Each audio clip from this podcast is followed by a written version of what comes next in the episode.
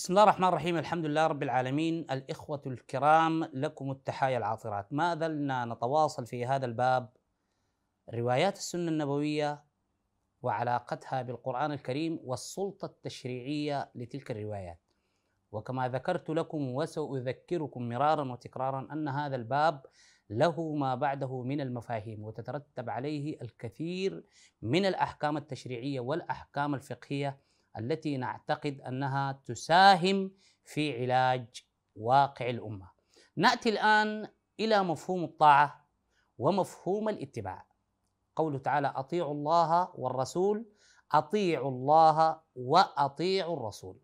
وكبداية يجب أن نعلم أن مفهوم الطاعة يقتضي وجود المطاع والمطيع في آن واحد. ولا يمكن لله سبحانه وتعالى أن يأمر حيا بأن يطيع ميت. هذا مبدأ أولي. لا يمكن لله سبحانه وتعالى أن يأمر حيا أن يطيع ميت. مقتضى الطاعة هو وجود المطيع والمطاع في نفس الوقت لأن الطاعة متعلقة بالتشريع والأوامر. أما الاتباع قد يكون المتبع ميت كما أمر الله وأوحينا إليك أن أتبع ملة إبراهيم حنيفا. لم يقل له أطع ملة إبراهيم.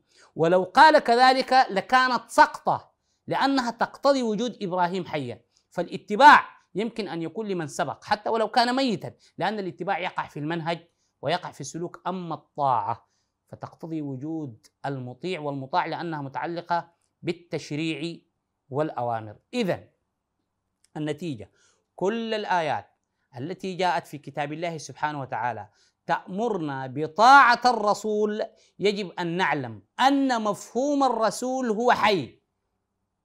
مفهوم الرسول هو حي ولم يمت. فالذي مات هو النبي. طيب السؤال الذي يقفز إلى الذهن هل هنالك فرق بين النبي والرسول؟ ما هي العلاقة بينهما؟ بمقتضى الاسم والصفة. في القرآن الكريم لا نجد آية تأمر بطاعة النبي.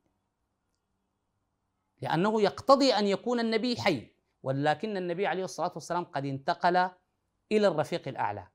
إذا الرسول ومفهوم الرسول هو الذي يحمل الرسالة والتكليف من المرسل إلى المرسل إليه. هذا هو الرسول حامل الرسالة. ولذلك حصر القرآن مهمة الرسول بقوله تعالى وما على الرسول إلا البلاغ المبين هنا نفي واستثناء يفيد القصر المهمة الرئيسية للرسول هي البلاغ ماذا يبلغ؟ يبلغ الرسالة التي بمقتضاها وصف على أنه رسولا السؤال هل للرسول صلى الله عليه وسلم مهمة أخرى غير البلاغ؟ هل وظيفته البلاغ فقط؟ هل هو ساعي بريد كما يتهمنا بذلك المخالفين؟ هي هو حمام زاجل يعني؟ بس بيجي يدينا الكتاب ويدينا التشريعات وبيمشي. ما عندنا معه ليس لدينا تعلق بهذه الوظيفة غير أنه بلغنا فقط. نعم له وظيفة أخرى وهي تلاوة آيات الله للبلاغ. هذا متفق عليه. تعليم الكتاب والحكمة ولكن السؤال الكبير لمن؟ هي للذين بعث فيهم فقط. وهنا قد تكون النتيجة الصادمة التي ستقلب كمية من المفاهيم رأسا على عقب. عندما نأتي إلى التفصيلات حول مفهوم البعث ومفهوم الإرسال.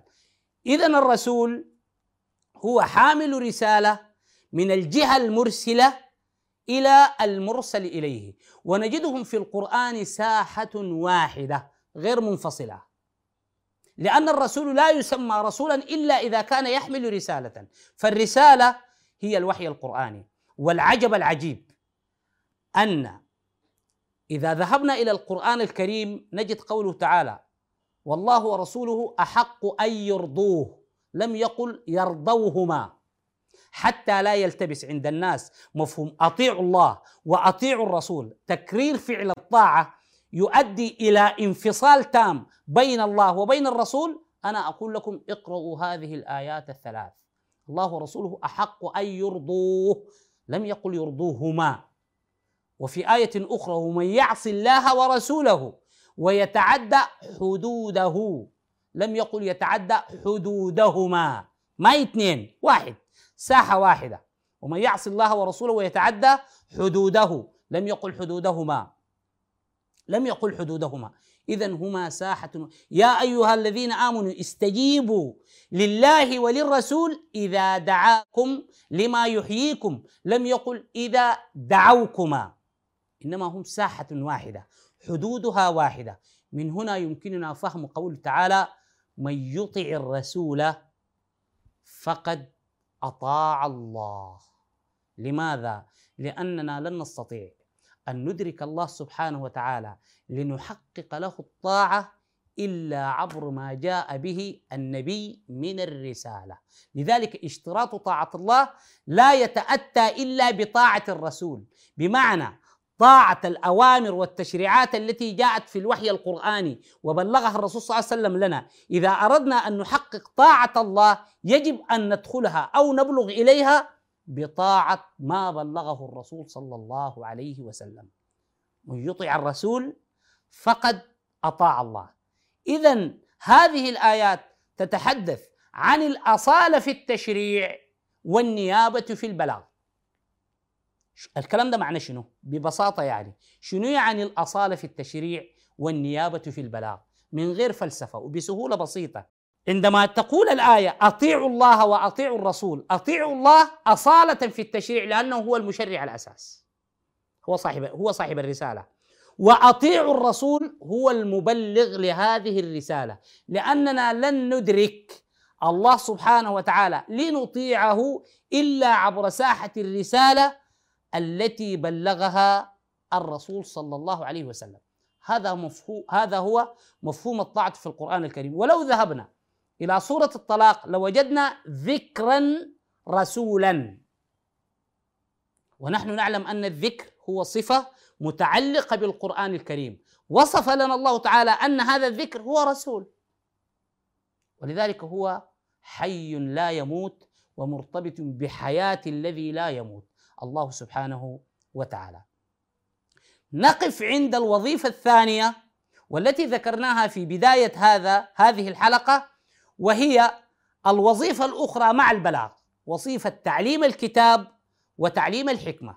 وهنالك لطيفة أن تعليم الحكمة لم يأتي منفصلا عن تعليم الكتاب. بمعنى آخر لم تقل الآيات يعلمهم الكتاب ويعلمهم الحكمة إنما هم ساحة واحدة. هذه الحكمة التي تستقى من تعليم الكتاب. هذا المفهوم يحدد لنا مسألة في غاية الأهمية وهي تعليم الكتاب والحكمة. هل نحن مكلفين به؟ أنا أتحدث عن عصر ما بعد ختام النبوة أو عصر ما بعد نهاية الرسالات. أنا وأنت إنسان اليوم.